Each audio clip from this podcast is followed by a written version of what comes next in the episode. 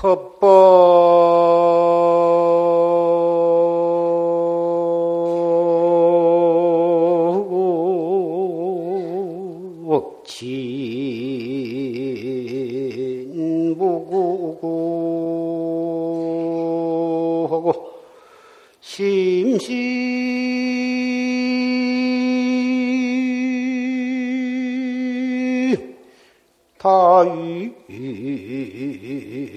불생생이니라나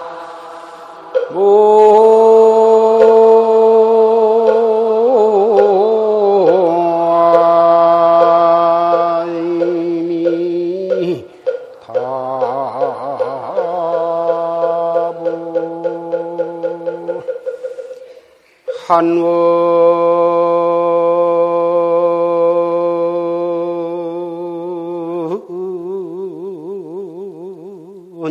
야곡 무산월은 갱노원래 불가행이로구나 나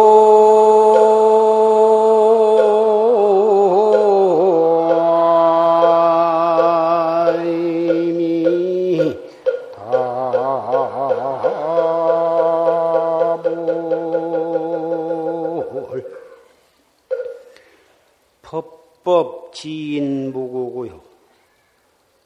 모든 법은 다 못 허물 없음을 인해서 허물이 되고 심심다유 불생생이라 모든 마음은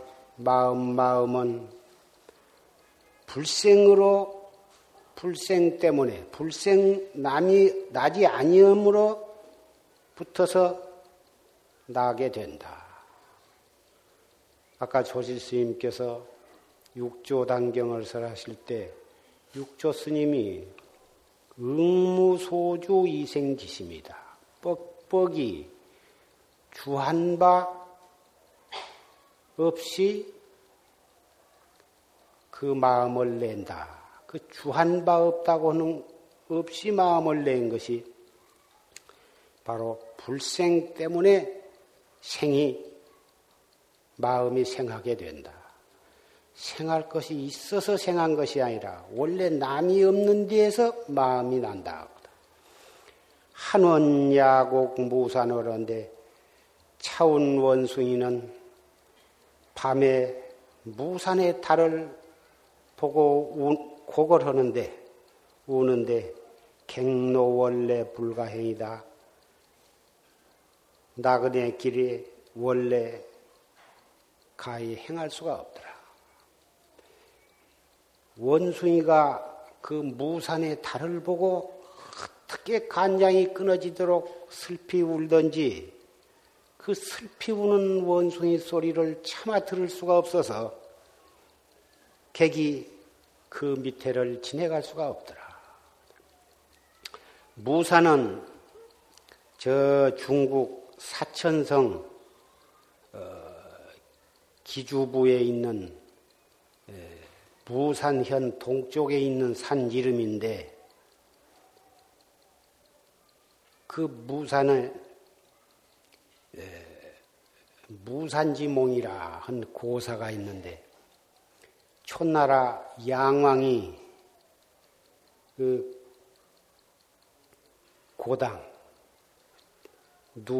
고당이라고 하는 누대가 있어서 그 누대 유람을 가가지고 하룻밤 거기서 자게 되는데, 그 낮에 꿈을 꾸었다. 낮잠을 자다가 꿈을 꾸었는데,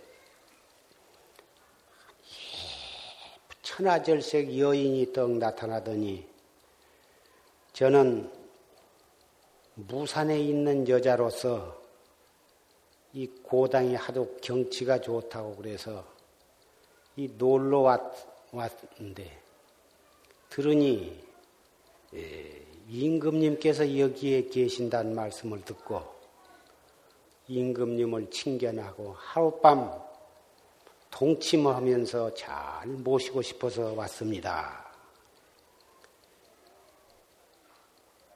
보니 어떻게 이쁘던지 양왕이 그 여자를 거절하지 못하고 그 하룻밤을 잤어. 그게 이제 꿈에 잤겠다. 자고서 그 이튿날 떠나면서 저는 무산 양지바른 높은 언덕에 살고 있는데 앞으로 날마다 아침에면 구름이 되어서 임금님의 구름이 되어서 보여드리고 저녁 때가 되면 비가 되어서 임금님께 뿌려드리오리다. 그리고서 작별을 했는데 그리고 나서는 이 양왕도 어떻게 깨고 보니 꿈이다 그 말이요. 꿈이지만 그 아리따운 모습이 눈에 삼삼해. 그런데 그리고 난 뒤에는 아침에만 항상 그 무산에 구름이 끼고 저녁 때가 되면은 비가 내려. 저게 무산의 아름다운 이 여자가 나에게 신호를 하는구나. 그렇게 생각하고 하루는 무산에 가서 그 양지 바른 언덕을 찾아가서 거기에다가 그 여인의 사당을 지어주었어. 그런 이 고사가 있는데 그 여인이 밤에면 원숭이가 그리고 나서 세월이 많이 흘러간 뒤에도 그 밤이 되면 이미 그리워서 간장이 끊어지도록 슬피 울었어. 그래서 무산 밑에는 나그네가 그 울음소리 때문에 차마 지내갈 수가 없더라. 이 한용운 스님의 임의 침묵이라고 하는 시집에 서문격으로 쓴 군말이라 한 제하에 쓴 글이 있는데 그 모두 다 잘 아시겠지만 님만 임이 아니라 기룬 것은 다 임이다. 중생이 석가의 임이라면 철학은 칸트의 임이다. 장미화의 임이 봄비라면 마치니의 임은 이태리다. 임은 내가 사랑할 뿐 아니라 나를 사랑하느니라. 그런 첫마디에 글이 있었는데 한용운 스님은 독립선언문에 나오는 33인 중에 한 분이시고 참 학덕이 높고 또 독립운동의 사상, 애국심이 투철하시고 그때면 옛날인데 어떻게 그런 이무침묵과 같은 현대 어디에다 내놔도 손색이 없을 만한 큰 참 감동을 주는 그런 시를 썼는지 한용운 스님은 부처님을 임이라고 믿고 시를 읊기도 하고 진리를 불교의 진리를 임이라고 표현하기도 하고 잃어버린 우리 국가를 임이라고 생각하기도 하고 한 글자의 임이지만 한용운 스님은 여러 가지 뜻으로 그 시를 읊었는데 과연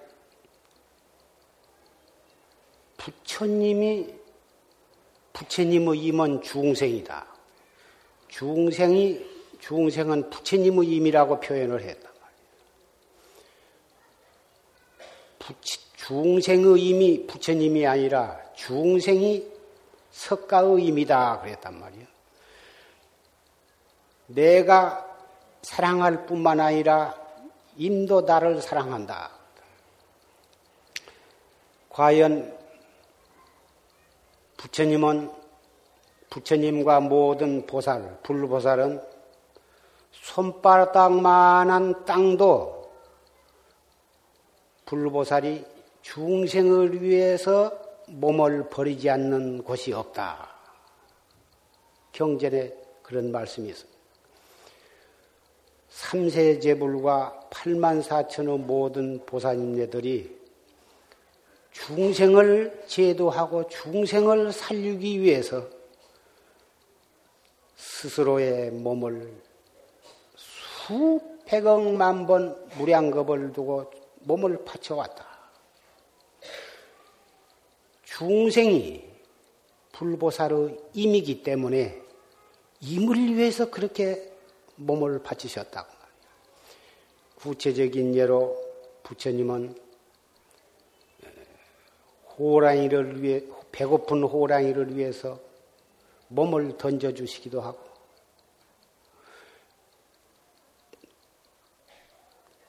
그 밖에도 수없이 몸을 중생을 위해서, 축생을 위해서까지 몸을 버리셨다. 부처님의 제자 둘이 여행을 해요. 부처님을 친견하기 위해서 참 머나먼 여행을 하다가 목이 말라. 한 사람은 그 물을 떠서 먹으려고 하니까 아주 눈에 보일랑 말라간 미세한 벌레가 우물거리고 있어. 한 사람은 그것을 먹고, 한 사람은 그것을 먹으면 그 벌레가 죽을까 봐서 안 먹었기 때문에 목말라서 죽었어. 그 말을 그 안 죽은 사람이 돌아와서 부처님께 와서, 한 사람은 그 물을 안 먹었기 때문에 죽고, 저는 부처님을 친견하기 위해서 목말라 죽으면 못 만나뵙기 때문에 그래서 그 물을 먹고서 왔습니다. 그러니까 부처님께서 꾸지람을 하셨다. 네가 어찌 나를 친견한 목적이 무엇이냐? 구경에 가서 중생을 제도하기 위해서 나를 만나려고 했는데, 나를 친견하기 전에 그 많은 중생을 죽이고 왔단 말이냐? 이 꾸중을 하셨다고는 말씀이 경전에 있는데, 그렇게 많은 생을 부처님은 몸소 중생을 위해서 몸을 바치셨어요. 부처님은 우리를 위해서 그렇게 수많은 목숨을 바치고 우리를 그렇게 사랑을 하셨는데, 우리는 과연 불교를 믿는 불자로서 얼마만큼 간절히 부처님을 잊지 않고 생각을 하는가? 무산의 여자는 아침엔 구름이 되어서 임에게 보여드리고, 저녁 때는 비가 되어서 임에게 뿌려드리고, 밤중에는 잔나비가 되어서 간장이 끊어지도록 울고 울어서 임을 그리워했건만, 우리는 과연 얼마만큼 부처님을 그리워하고 부처님을 사랑하고 부처님을 받들었던가. 물론 이 자리에 모이신 사부대중 여러분은 부처님을 위해서 청춘도 바치고, 명예와 권리와 인생을 다 바치고, 그리고 부모와 형제와 일가 친척 모든 것을 다 바치고 출가해서 도를 닦으신 분도 많이 계실 것이고, 많은 재산을 자기는 아까워서 못 먹고, 그러면서도 그 소중한 재산을 불사를 위해서 바친 그런 분도 많이 계실 것입니다.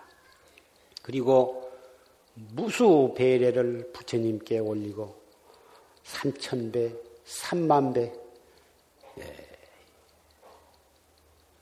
또 자기 자신 집에 모든 재산, 살림, 자녀, 남편까지도 부처님을 위하는 신심을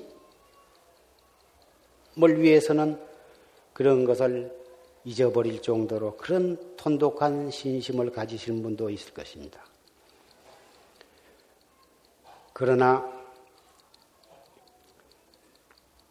이 세상에는 너무도 그 임을 자기 나름대로는 아까 한용운 스님의 시처럼 임만 임이 아니라 기른 것은 다 임이다 했으니 여자에게 남자가 임이 되고 남자에게는 여자가 임이 된 것 나쁘다 할 것이 없을 것이고 가난한 사람은 재산이 임이 될 수도 있고 높은 벼슬이나 명예나 권리도 임이 될 수가 있을 것입니다. 그러나 임은 정말 내가 목숨 바칠 수 있고 한 목숨뿐만이 아니라 수천, 수만, 수백만의 목숨이라도 바쳐도 아까울 것이 없고 끝이 없고 한이 없어야 할 그러한 임을 임으로 삼았으면 참 좋으련만 세속 사람들이 흔히 임으로 섬기는 재산 늘 임으로 삼는다든지 남녀간의 색정을 임으로 삼는다든지 식도락가는 맛있는 음식을 임으로 삼는다든지 명예나 권리를 임으로 삼는다든지 또는 안락과 수면을 임으로 삼는 한마디로 말해서 오욕락 따위를 임으로 삼고 그것을 향해서 몸과 목숨과 자기 모든 것을 바친다면 그 사람은 결국은 결과가 어떻게 되겠습니까?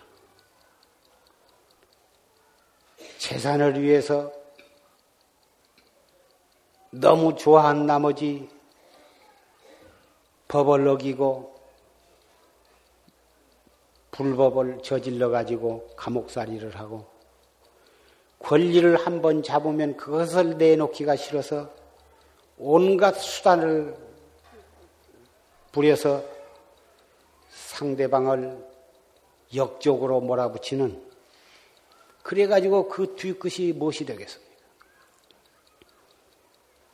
동서고금의 역사가 특히 가까운 2조 500년의 역사가 노론, 소론이니 해가지고 정권을 잡기 위해서 수단과 방법을 가리지 아니하고 상대방을 역적으로 몰아붙였다 그 말이에요.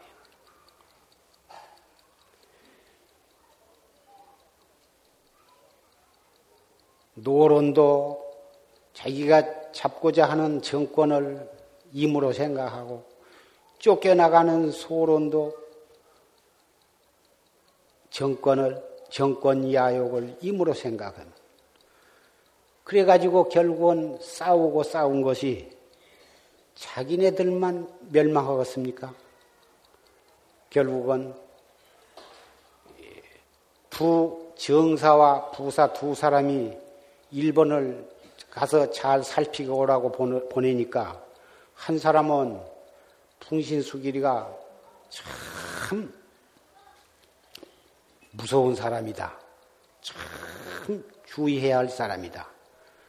참 반드시 한국을 침범할 야욕이 있는 사람이다. 그러니 우리나라도 거기에 대비해서 모든 준비를 해야 한다고 그러고 한 사람은 풍신수기리는 아무 보잘것없는 못난 사람으로 그런 야욕이라고는 추호도 없고 일본이 한국을 침범할 그러한 그것은 전혀 보이지를 않으니 전부 준비를 이 태평 성대의 그런 무력 증강, 양병 그런 거 할 필요가 없다. 다 같이 갔다 와서 똑같이 부어놓고 자기네 정당의 명령을 받아가지고 각각 정반대의 보고를 했다 그 말이에요. 그러니 조정에서는 편한 것이 좋아서 아무 방비를 안 하다가 임진 6년간의 그 외란을 겪어서 삼천리 강토가 피바다가 되었고 참 서산대사와 사명대사와 뇌목대사와 같은 그러한 참 도인들이 나와주시지 않았다면 그리고 바다의 이순신 장군 같은 그러한 참 충신이 없었다면 그때 한국이 무엇이 되었겠습니까? 이런 사색 정당의 싸움으로 인해서 나라가 그렇게 안 당해도 괜찮을 큰 모욕과 고난을 당한 것입니다. 자유당 때도 역시 마찬가지입니다. 해방이 되어가지고 그 뭐 정당 때문에 사리사욕만 챙기고 그래가지고 아무 준비도 없이 그러다가 그 6.25 동란과 같은 그런 일을 당했다고. 지금도 역시 마찬가지입니다. 화합하고 그런 임을 오용락을 임으로 삼지 말고 기와임은 한용운 스님처럼 국가를 임으로 삼고 민족을 임으로 삼고 정의를 임으로 삼고 진리를 임으로 삼아서 그래서 자기에게 주어진 책임을 올바르게 수행해 나간다면 국가도 잘 될 것이고 자기들도 보람 있는 정치인이 될 것이고 보람 있는 경제인이 될 것이고 보람 있는 학자가 될 것입니다. 우리 이 자리에 모이신 사부대중은 과연 얼마만큼 거룩한 임을 임으로 삼고 항상 잊지 않으신지 부처님, 우리는 부처님하고 몹시 참 공경하고 또 이 사모하고 떠받듭니다.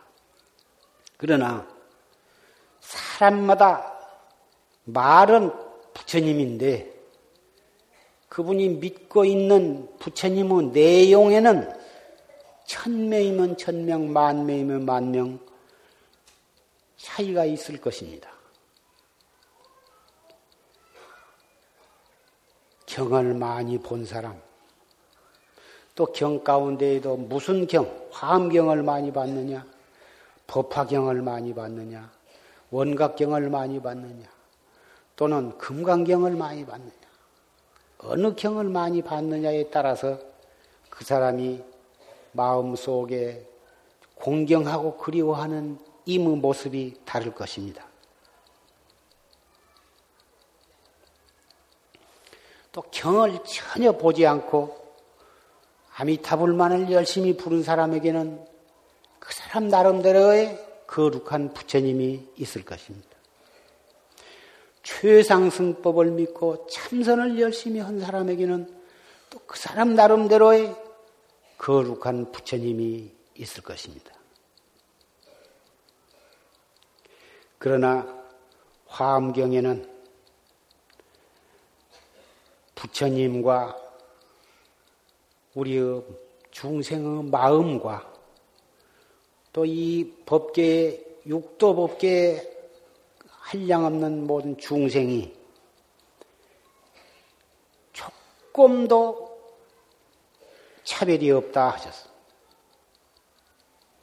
왜 그러냐? 삼계는 오직 한 마음뿐이고 마음과 밖에는 별 법이 없다. 그래서 마음과 부처님과 중생은 이 세 가지가 조금도 차별이 없다 하셨어.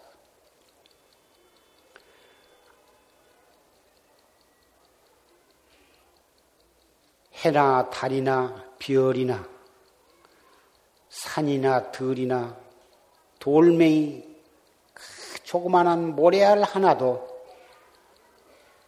우리의 마음의 나타남, 우리가 마음이 없다면 우리에게 그것은 모래도 아니고 아무것도 보이지를 않을 것입니다. 우리에게 마음이 있기 때문에 그것이 모래이고 모래가 존재하는 것이. 그래서 태양도 역시 마찬가지요. 달도 역시 마찬가지. 달은 저홀로 창공에 떠서 휘황창 밝아 있지만 보는 사람이 슬픈 눈으로 보면 그 달은 슬프고 기쁜 마음으로 그 달을 보면 그 달은 기뻐. 그 달 자체는 내가 슬픈 달이다, 기쁜 달이라 한 것이 없거든. 보는 사람이 슬픈 달도 만들고 기쁜 달도 만드는 거예요. 봄에 아름답게 피는 향그러운 꽃도 기쁜 사람이 볼 때 아름다운 것이지 슬픈 사람이 보면 조금도 아름답지를 않아요. 이 사바세계는 고해다, 말세요, 투쟁견고우 시대다. 오타각세라 하지만 부처님의 눈으로 볼 때에는 사바세계나 극락세계나 다 같은 적황토예요. 깨닫지 못한 중생의 눈으로 보니까 이 세계가 고해지, 깨달은 눈으로 보면 28천이나 38천이나 극락세계나 여기나 똑같은 곳이다 그 말이에요. 그러면 왜 부처님께서 말세니, 부처님께서 이 고해니 그런 말씀을 하셨을까요?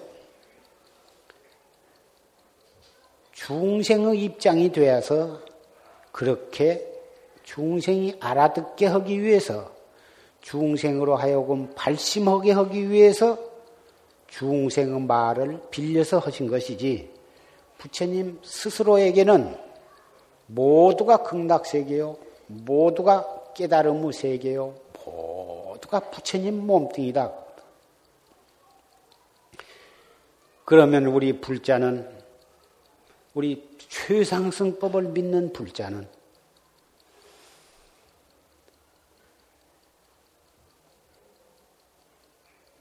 슬픈 생각이 나거나 기쁜 생각이 나거나 속이 상하거나 누가 원망스럽거나 야속하거나 눈으로 무엇을 보거나 귀로 무엇을 듣거나 일체처 일체시에 다 못 화두만을 거각하면 되는 것이죠. 화두는 무엇이냐? 중생 사량 분별심으로 따져서 해결되는 것이 아니야. 다못 꽉 맥혀서 알 수 없는 의단. 이 먹고 한번 탁 거각할 때 슬픔도 거기에서는 끊어져 버리고 기쁨도 끊어지요, 원망도 끊어지며 괴로움도 끊어지며 즐거움도 끊어지고 선도 끊어지고 악도 끊어져. 그럴 때에 우리는 해탈로 한 걸음 나아가는 거예요. 1분 동안, 찰나 동안 이목고를 하면 찰나 동안 부처님과 하나가 되는 거죠. 1분 동안 이목고를 하고 의단이 동로함으로써 사량이 끊어지면 1분 동안 내 마음과 부처님과 하나가 되는 거예요.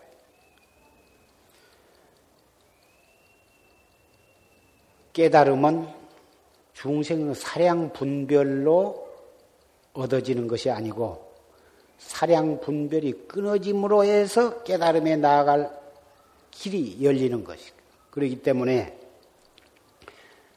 참선을 해나가는 데에는 일부러 사량을 끊으려고 할 것도 없고 망상을 없애려고 할 것도 없어.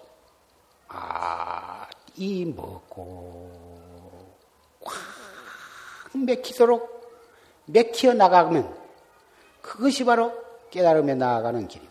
하물며 교리나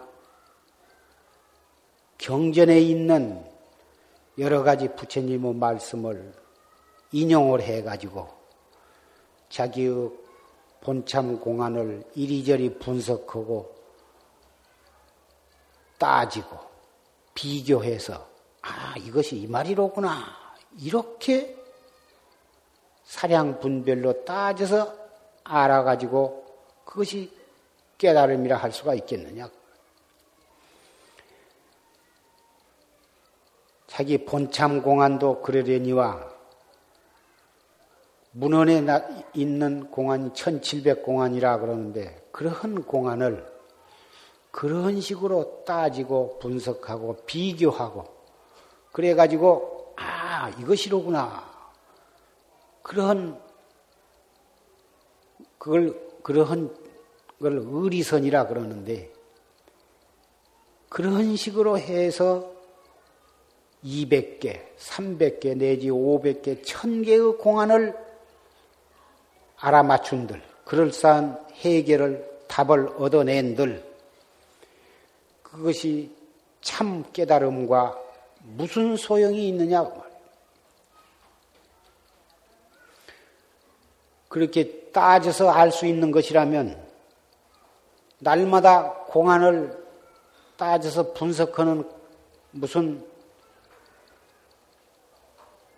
법회를 열어가지고 계속 날마다 공안을 풀어서 가르쳐주면 그러니까 1년 걸려서 1700공안을 따지기로 한다면 그건 못할 거 없는데 그냥 도인이 막 쏟아져 나올 것 같지만 그렇게 해봤자 무슨 소용이 있느냐고 말이에요.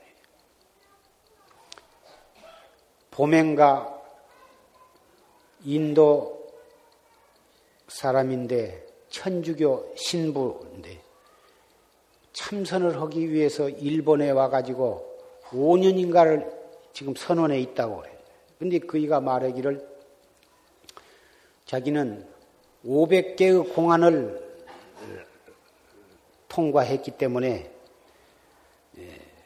1000개를 통과해야 로시는 노사, 늙을노자, 스승사자, 한국에서는 조실스님이라 그러는데 일본에서는 노사라 그래. 일본 발음으로 로시라 그러는데 1000개를 맞추면 로시가 될 텐데 자기는 아직 500개 뱉기는 못해서 로시 자격은 못 따고 그냥 참선을 지도할 수 있는 자격만 받았다고. 그런데 이 한국에서는 그런 식으로 참선을 안 하고 참 활구 참선을 한다고 그래서 그 활구 참선에 대해서 좀 알고 싶어서 왔다 그래. 그런 사람이 있어서 한국의 어느 수도원의 수녀 몇 분과 그 인도 신부분이 특별히 이리저리 사람을 넣어서 여러 차례 교섭을 해와서 안 만날라야 안 만날 수가 없어서 만났더니 그런 말을 하더라고. 한국에도 일본에 그러한 의리선이 많이 서적도 많이 들어오고 또 거기서 그런 참선을 하다가 온 뭐다 거산인네들도 있고 그래가지고 상당히 이 일본의 의리선이 지금 자꾸 번져가고 있습니다. 지식인들은 보다 학식이 많은 분들은 꽉 맥히는 화두 하나만을 가지고 계속 이목구를 하라하니 별로 재미가 없고 와서 법회에 참석해봤자 별로 재미있는 소리도 없고 밤낮 꽉 맥혀서 이목구를 하라하니 그 별 재미가 없다고 말이에요. 그래서 의리선 일본 책을 읽어보니까 곧 재미가 있고 몇 개를 읽어보고 책을 읽어보니까 자기도 무슨 공안을 들어보면 자기 나름대로 가남이 가고 그 참 대부분의 지식인들이 학자, 교수 그런 분들이 그런 참선을 뭐다 해가고 있는 그런 경향이 있단 말을 들었는데 그거 해가지고 500개 내지 1000개를 통과해서 로시 자격을 받으면 일본 가서는 혹 밥이라도 빌어 먹을란가 모르지만은 한국에서는 그런 참선은 소용이 없어. 설사 꽉 맥혀서 할 수 없는 의단이 동로한 채 확철대오를 못하고 숨을 거둔 한이 있더라도 그런 참선을 해가지고 무엇을 하려고 그런 참선을 할 것이냐고 말이에요.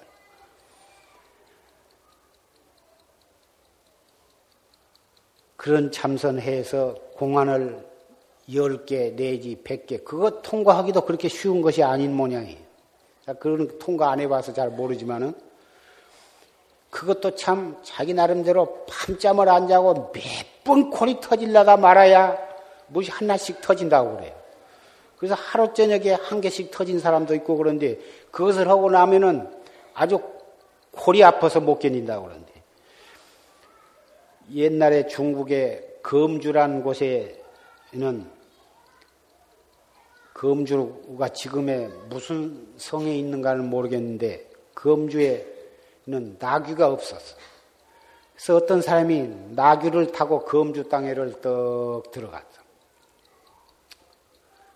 들어갔는데 사람들이 그게 무슨 진수인지 전혀 모른다고 말이야.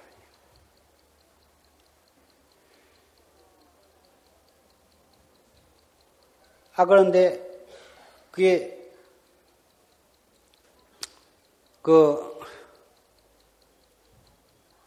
호랭이가 그 나귀를 보고 검주에는 그 나귀라는 짐승이 없기 때문에 전혀 무엇인 줄 몰라. 사람들도 뭐다 이상하게 생각한다고 뭐다 수근수근 했었고 호랭이도 보니까 생전 처음 본 물건이라고 말이야. 그래서 참 겁을 집어먹고 그 산중에서는 호랑이가 왕이라 그러는데 호랑이도 처음 보는 안아서 영 겁을 집어먹고 있는데 그래서 살살 이렇게 피하면서 이렇게 있는데 나귀란 놈이 모두 자기를 보고 무서워하고 그러니까 신바람이 났던지 탁 호랑이가 가까이 오니까 발길질을 했다고 말이요. 그 호랑이가 한번 채이고 보니 별로 그 나귀한테 채 있다고 호랭이가 죽겠습니까? 별로 큰 충격을 안 받아서 니놈이 별놈인 줄 알았더니 한번 채해보니 너 별놈 아니로구나. 네가 가진 죄는 겨우 뒷발질하는 것밖에 없구나. 요 자식 맛 좀 봐라. 손톱으로 그냥 꽉 배아지를 갖다가 찍어서 훅쭉 훑어버리니까 창시가 툭 붉어져 버려.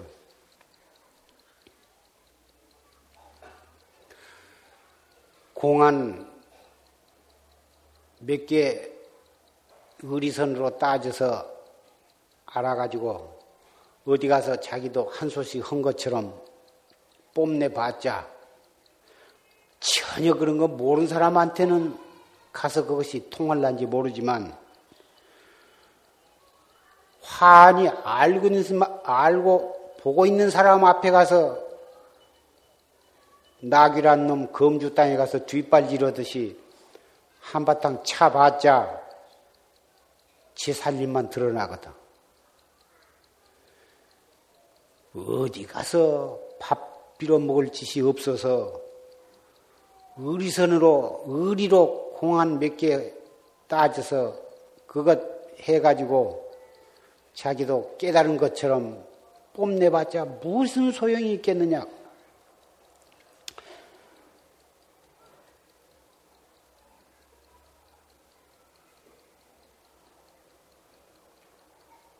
어떤 마을에서 생견 우유를,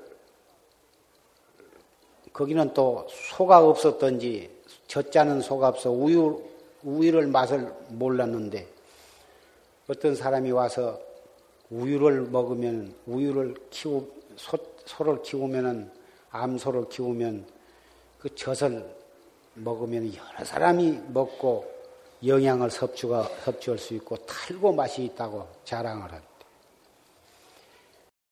온 마을 사람들이 인원을 해가지고 돈을 모아서 구장과 몇 사람 대표를 뽑아가지고 첫째는 소를 사오라고 보내서 여그저그 돌아다니봤자 이 사람 보고 물어봐도 모르고 저 사람 보고 물어봐도 모르고, 어떤 사기꾼을 만났던지 젖자는 소를 모르니까 마치 그 사기꾼한테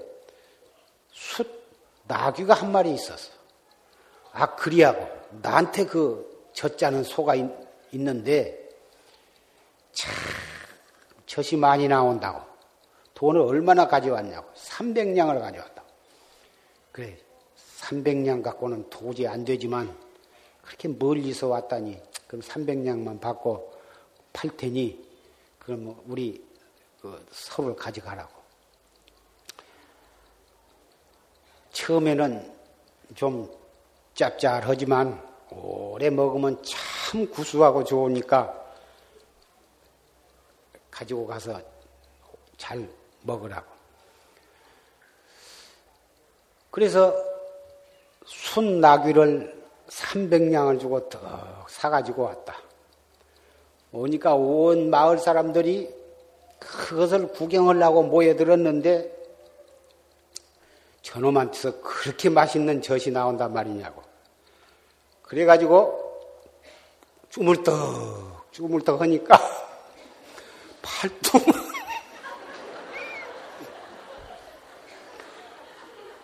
팔뚝만한 놈이 나오는데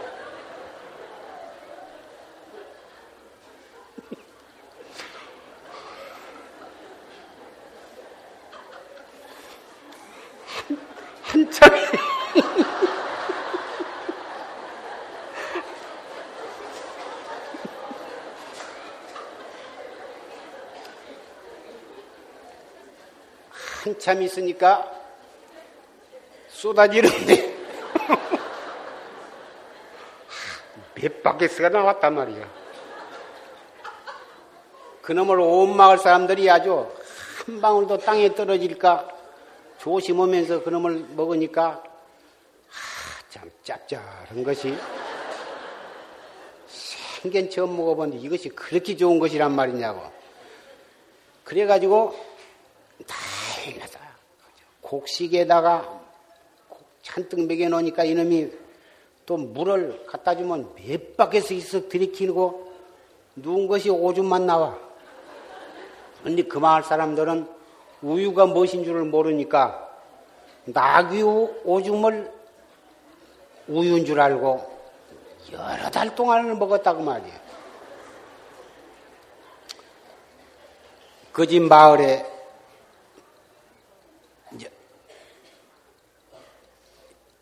딸을 여워서 사돈네가 왔는데, 사돈네가 왔다고 특별히 집안 식구 안 먹고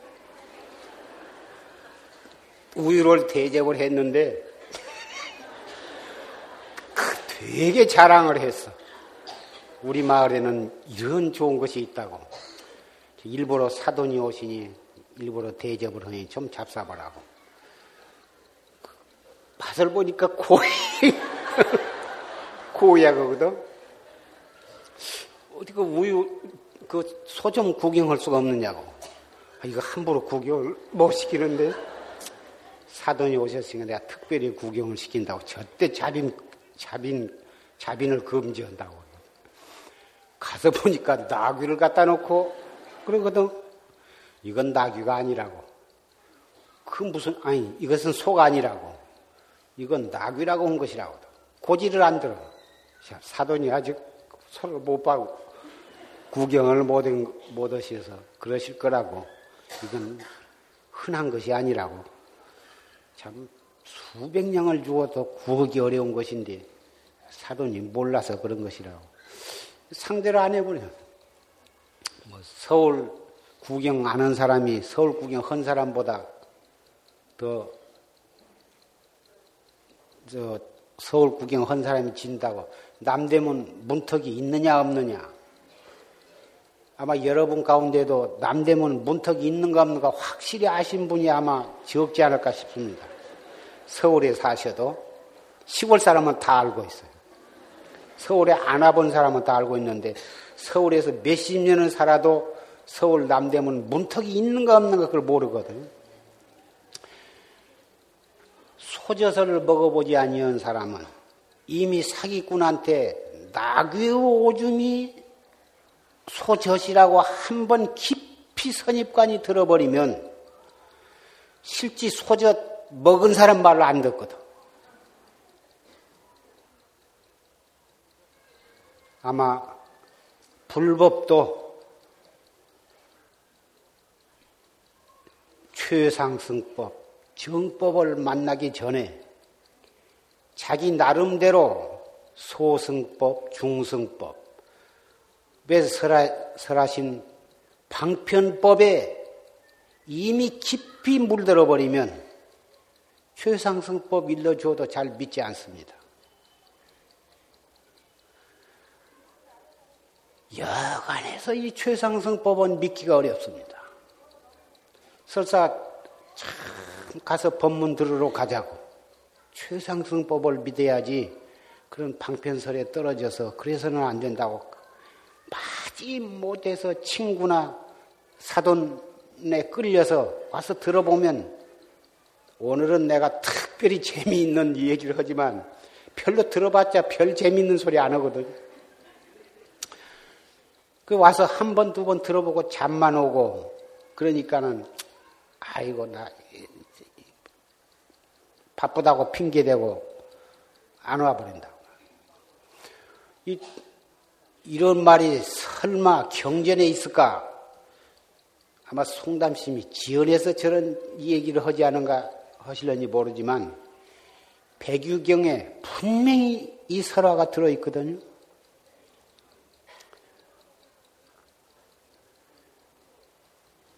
여러분은 다행히 이 최상승법을 믿고 이렇게 이 법당 가득히 이렇게 운집을 하셨어요. 아마 그 전에 언젠가도 내 이 설화를 말씀을 드린 기억이 있지만 오늘은 내가 특별히 다시 한번 말씀을 드렸어요. 최상승법을 믿기도 어렵고 듣기도 어렵고 또 그것을 중단하지 않고 끝까지 실천을 하기는 더욱 어렵고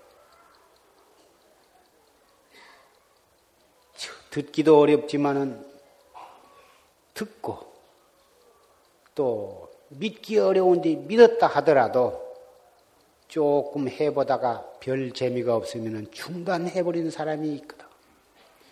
중단하지 아니하고 끝까지 해나간 분이라면 그분은 이미 보통 분이 아니야.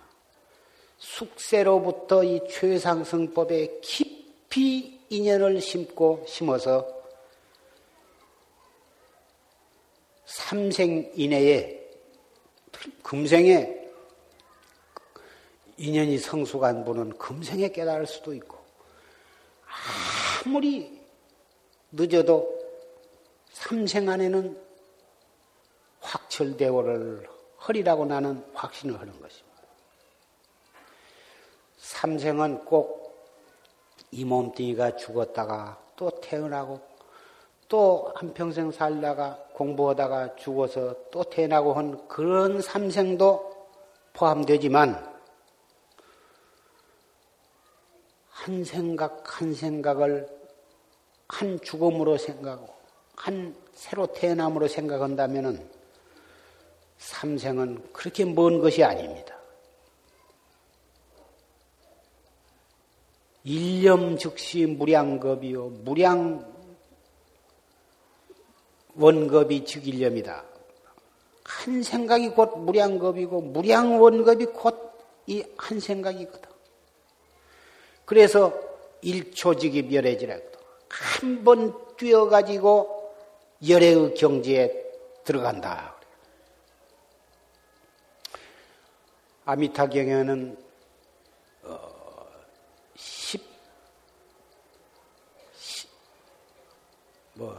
18만 국토를 서방으로 가야 극락세계가 있다. 그렇게 표현을 하셨지만 육신보살인 아까 졸시님께서 말씀하신 그 육조 해릉선사는 가섭존자, 아란존자, 상나바수 그래서 인도의 달마 시임까지 28조 그래가지고 달마 대사가 중국으로 건너오셔서 2조 해가, 3조 싱찬, 4조 도신, 5조 홍인, 그리고 6조 해릉선사. 그래서 6조 시임까지 33대. 그래서 삽삼조사라 그러는데 삽삼조사는 부처님으로부터 단전으로 호투로 법등을 전해서 끊이지 않도록 하라고 하는 특별 수기를 받으신 분은 한 분이시거든.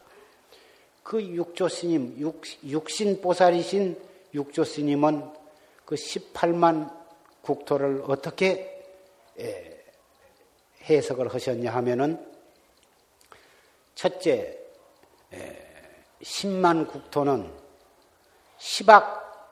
우리가 시박 참회를 하는 시박을 돌려서 10선을 닦음으로 해서 10만 국토는 건너가고 8가지 삿된 것을 뒤집어서 8 정도를 닦으면 8만 국토를 건너간다. 다시 말하면 시박팔사를 행하지 말고 10선과 8 정도를 행함으로 해서 18만 국토를 건너가서 참나를 깨달는 극락정토에 도달한다. 그래서 18만 국토를 서쪽으로 간다고 하면 그 서쪽은 무엇이냐? 서쪽은 계절로 말하면 가을인데 가을은 결실의 계절이야. 그래서 10만 8천 국토인 시박 8사를 건너뛰음으로 해서 결과적으로 깨달음을 얻으면 그것이 바로 극락세계다. 이렇게 아주 최상승적으로 우리 현대인 누구라도 납득할 수 있도록 그렇게 해석을 해주셨습니다. 그러면 아미타경에 있는 말씀은 거짓말이냐 하면 그것은 그것대로 거기에 맞는 맞는 근기의 중생에게는 그것은 그것대로 진실이죠.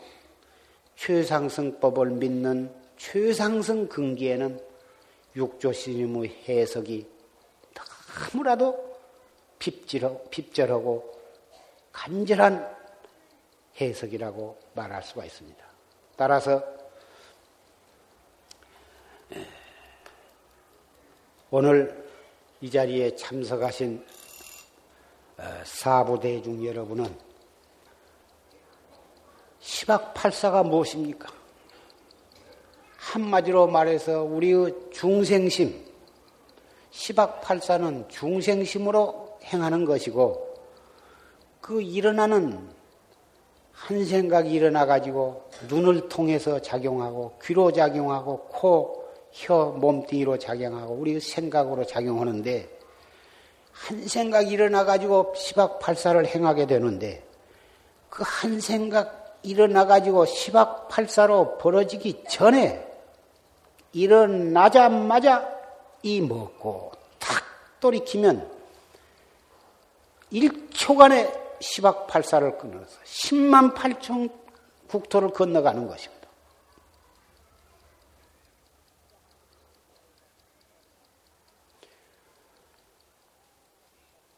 아무리 그동안에 많이 잡사서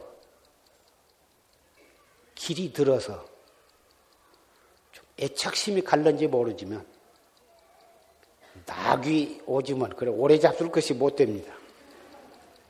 탁 끊어버려야지. 탁 끊어버리고 최상승법 이 먹고 딱 돌아와야지.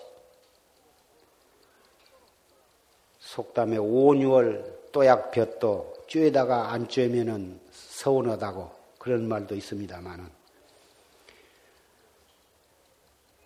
이 먹고 천하에 간단하고 천하에 빠른 것이거든. 한 번에 10만 8천 국토를 건너가니 그 이상 빠른 아무리 지금 로켓트가 빠르다고 해도 비교가 되겠습니까? 과학무기가 발전을 해서 참 살기가 편리하게 되었지만 편리하게 된 것과 인류가 평화로운 것과는 행복하고 평화로운 것과는 전혀 다른 것입니다.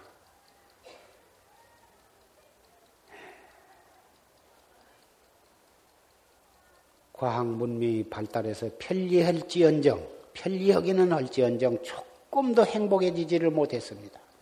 조금 더 평화로워지지도 못했습니다.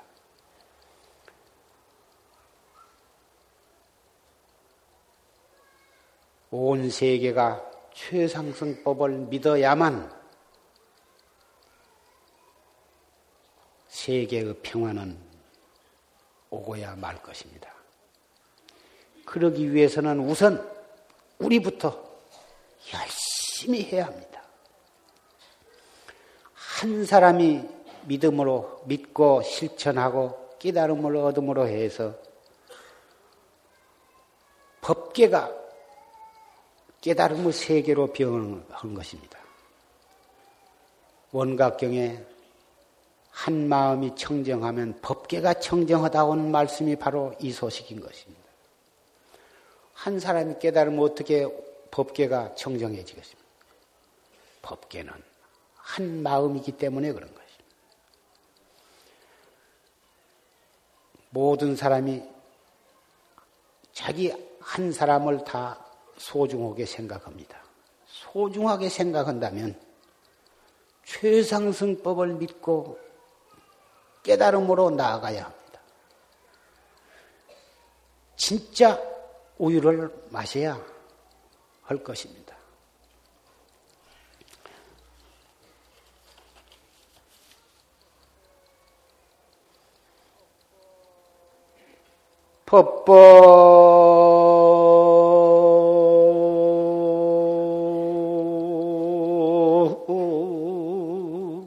본래 무소주하니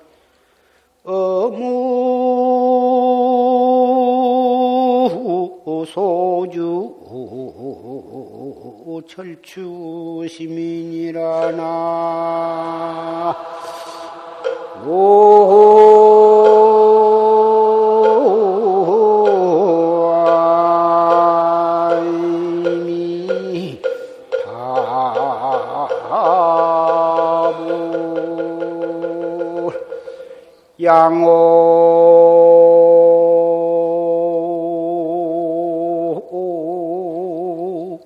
자기야 침서령턴 금일의연 상효림이로구나 나 아이미 다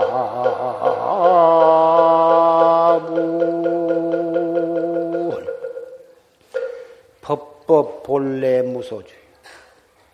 법법은 모든 법. 법은 사회에서 말한 형법, 민법, 병법 그런 걸 다 법이라고 하지만 우리 불가에서는 삼라만상 두두물물이 다 법이고 부처님께 설하신 금강경, 법화경, 화엄경 이런 걸 다 법이라고 그러고 법보라고 하지만 넓은 의미에서는 삼라만상 두두물물이 다 법이거든. 법법, 본래 무소주. 왜 두두물물이 법이냐 하면 두두물물이 전부 비로자나 법신체기 때문에 그런 거예요. 그럼 그 법은 본래로 주한 바가 없어. 주한 바는 고정된 것이 아니야. 주착한 바가 없어. 인연 따라서 수시로 변하고 그렇지만 어무소주 절주시며 주한 바 없는 곳에 그것을 추심을 하지 말아라. 머무른 바가 없는데 그것이 고정된 것인 줄 알고 거기에 집착을 하고 그것을 계속 추구해 나가려고 합니다.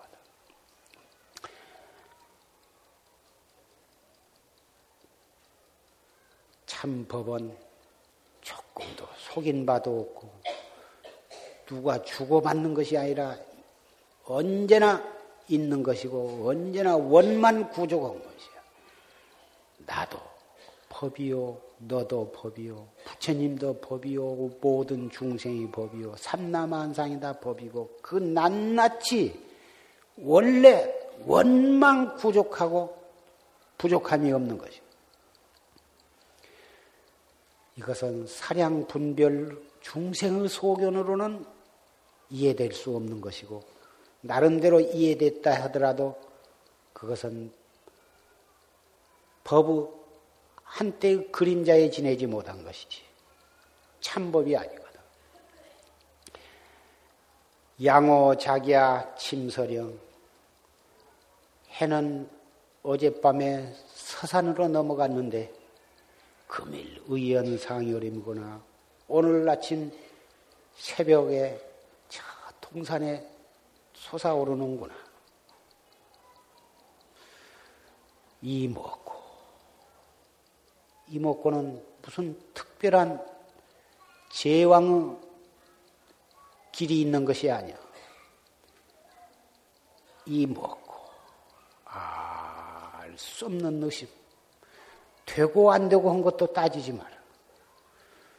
화두가 잘 들리면은 망상도 잘 안 일어나고 혼침도 잘 안 오고 몸이 괴롭지도 않고 한 시간이 금방 언제 지나간지 모르고 지나가고 그런 것을 느낄 것입니다만은 항상 그렇게 되기만을 생각하거든. 그래가지고 화두가 잘 안 들리고 자꾸 망상이 일어나고 자꾸 혼침이 나고 시간이 30분이 그렇게 지루하고 10분이 그렇게 지루하고 몸비림이 쳐지고 영 잘 안 된다고 고리터럭 들어가고 눈이 뻣뻣하고 그러면 고민을 하거든.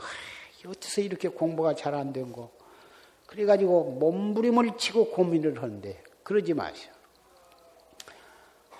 공부를 하다 보면은 혼침이 오기도 하고 망상이 일어나기도 하고 또 화두가 잘 안 들리기도 하고 그런 것인데 잘 된다고 좋아할 일도 못 할 것도 없고 잘 안 된다고 그렇게 번외심을 내지 마라. 잘 돼야도 좋아하는 마음 없이 화두를 더 거각해서 관조해 나가고 또 그렇게 혼침이 오고 잘 안 들리면 조용히 일어나서 포행을 좀 하거든. 일직선으로 딱 코스를 정해놓고 동쪽에서 서쪽으로, 서쪽에서 동쪽으로 왔다 갔다 하면서 화두를 챙기면은 혼침도 달아나고 또 개운해지면 또 다시 와서 앉고 이렇게 하면서 지혜롭게 그 잘 안 되고 그런 때를 잘 고비를 남겨야 하거든. 그 고비를 못 남기고 짜증을 내고 그래가지고 이것 못해 먹을 것이라고 그만두고 중단하고 그런 것이 아니거든. 글씨도 잘 쓰다 보면 곧 잘 되다가 영 안 된 때가 있는데 그 안 되는 때에도 날마다 중단하지 않고 꾸준히 해나가면 거기에서 필력도 생기고 글씨가 숙달이 되는 것이 모든 것이다. 한참 되어가다 또 안 되고 안 되지만은 꾸준히 밀고 나가면 또 다시 또 잘 되고 그런 것이 그런 고비고비를 수없이 넘기면서도 중단하지 않고 한결같이 해나갈 때에 우리는 화두가 순일무잡해지고 타성일편이 되어서 툭 터져서 의단을 타파해서 자기 본래 면목을 깨닫게 되는 거예요.